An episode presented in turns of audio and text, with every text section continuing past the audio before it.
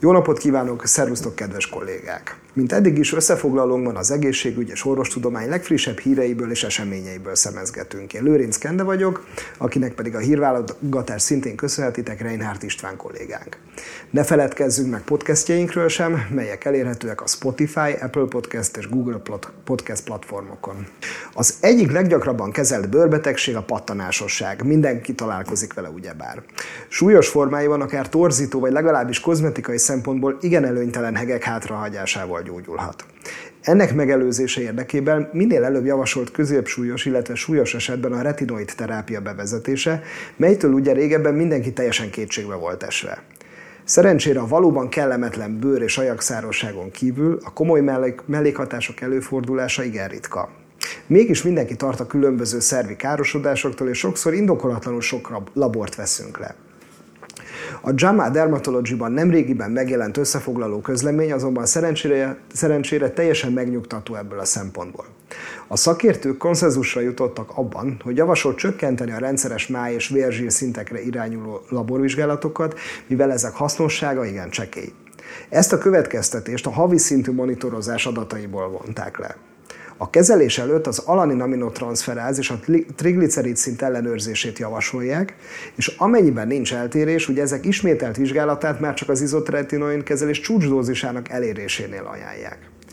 Egyéb vérvizsgálatokat, mint például a vérkép és komplet metabolikus panelek szintén nem tartanak szükségesnek. Tehát ebből levonható, hogy ha egyébként egészséges ember kapja a kezelést, nincs okunk túl gyakorta vért venni és aggódni sem. Természetesen más lehet a helyzet, ha már valamilyen alapbetegséggel küzd a páciens, ilyenkor, mint mindig, az egyéni mérleges, mérlegelés javasolt. Egy másik igen gyakori és bosszantó állapot a kopaszodás. Ennek több fajtája ismert, leggyakrabban a férfiakat sújtja, és örökletes hormonális okai vannak. Idősödő korban ezt az ember már elfogadja, és akinek a családjában erre hajlam is van, ott sokszor nem csinálnak nagy ügyet ebből. Van a szörvesztésnek azonban egy igen kellemetlen és gyakran fiatal férfiakat, illetve nőket érintő formája, az alopecia areata. Ha nagy kiterjedésű és gyors ütemű a foltos hajhullás, akkor igen kétségbejtő tud lenni sajnos, és ez eddig nem igazán volt ennek dedikált, nagy hatékonyságú gyógyszeres kezelése. Régóta próbálkoznak különböző immunszupresszív, illetve moduláns szerekkel, és most feltűnt a fény végre az alagút végén egy jaggátló gyógyszer képében.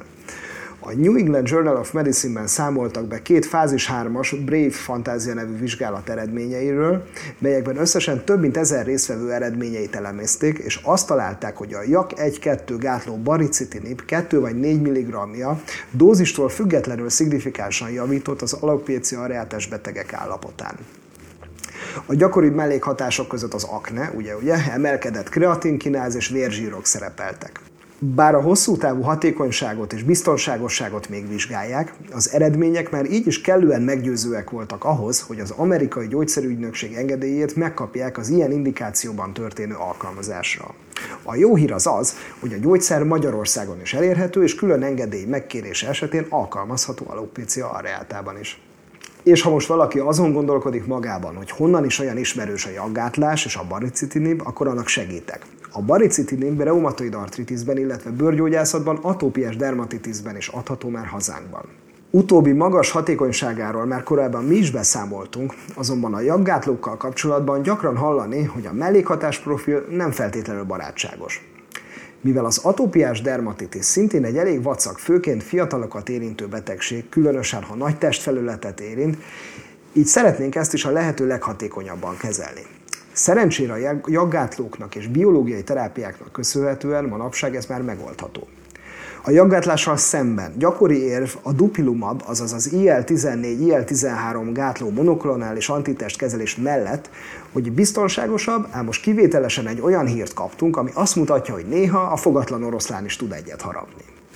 A dupilumab egyébként még fülorgégészeknek és gastroenterológus kollégáknak lehet ismerős, mivel súlyos orpolipózis és eozinofil özofagitis esetén is adható.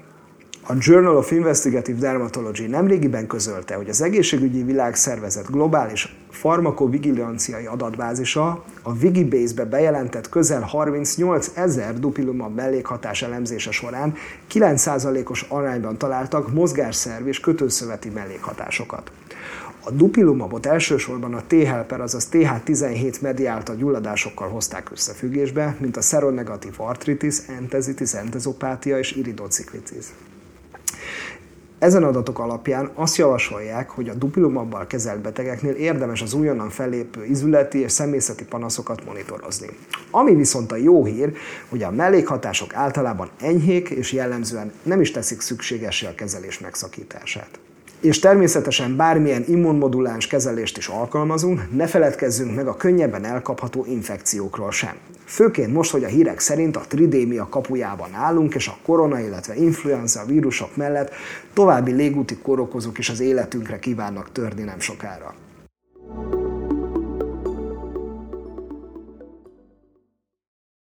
Amikor 2018. szeptemberében a Dubajból New Yorkba tartó járat 100 utasa megbetegedett légúti tünetekkel, az egészségügyi tisztviselők aggódtak amiatt, hogy a súlyos légúti betegséget a MERS-CoV, azaz a közelkeleti légúti szindróma koronavírusát hordozhatják. És az egész gépet karanténba helyezték, amíg az egészségügyi ellenőrzések befejeződtek. A tesztek végül azt mutatták, hogy sokan közülük egyszerűen influenza vírussal fertőzöttek meg, amely könnyen elterjedhet, ha az emberek több órán keresztül szorosan érintkeznek, vagy zárt térben, például repülőtereken vagy repülőgépeken tartózkodnak. De nem kell az ünnepek alatt repülőre szállnunk és messzire mennünk ahhoz, hogy ez a helyzet kialakuljon. Sétáljunk csak el gondolatban például a körzeti orvos rendelőjébe, vagy egy szakrendelő, illetve kórház várótermébe. Ugye senki nem arra számít, hogy majd betegebben hagyja el az orvosát, mint amikor belépett hozzá.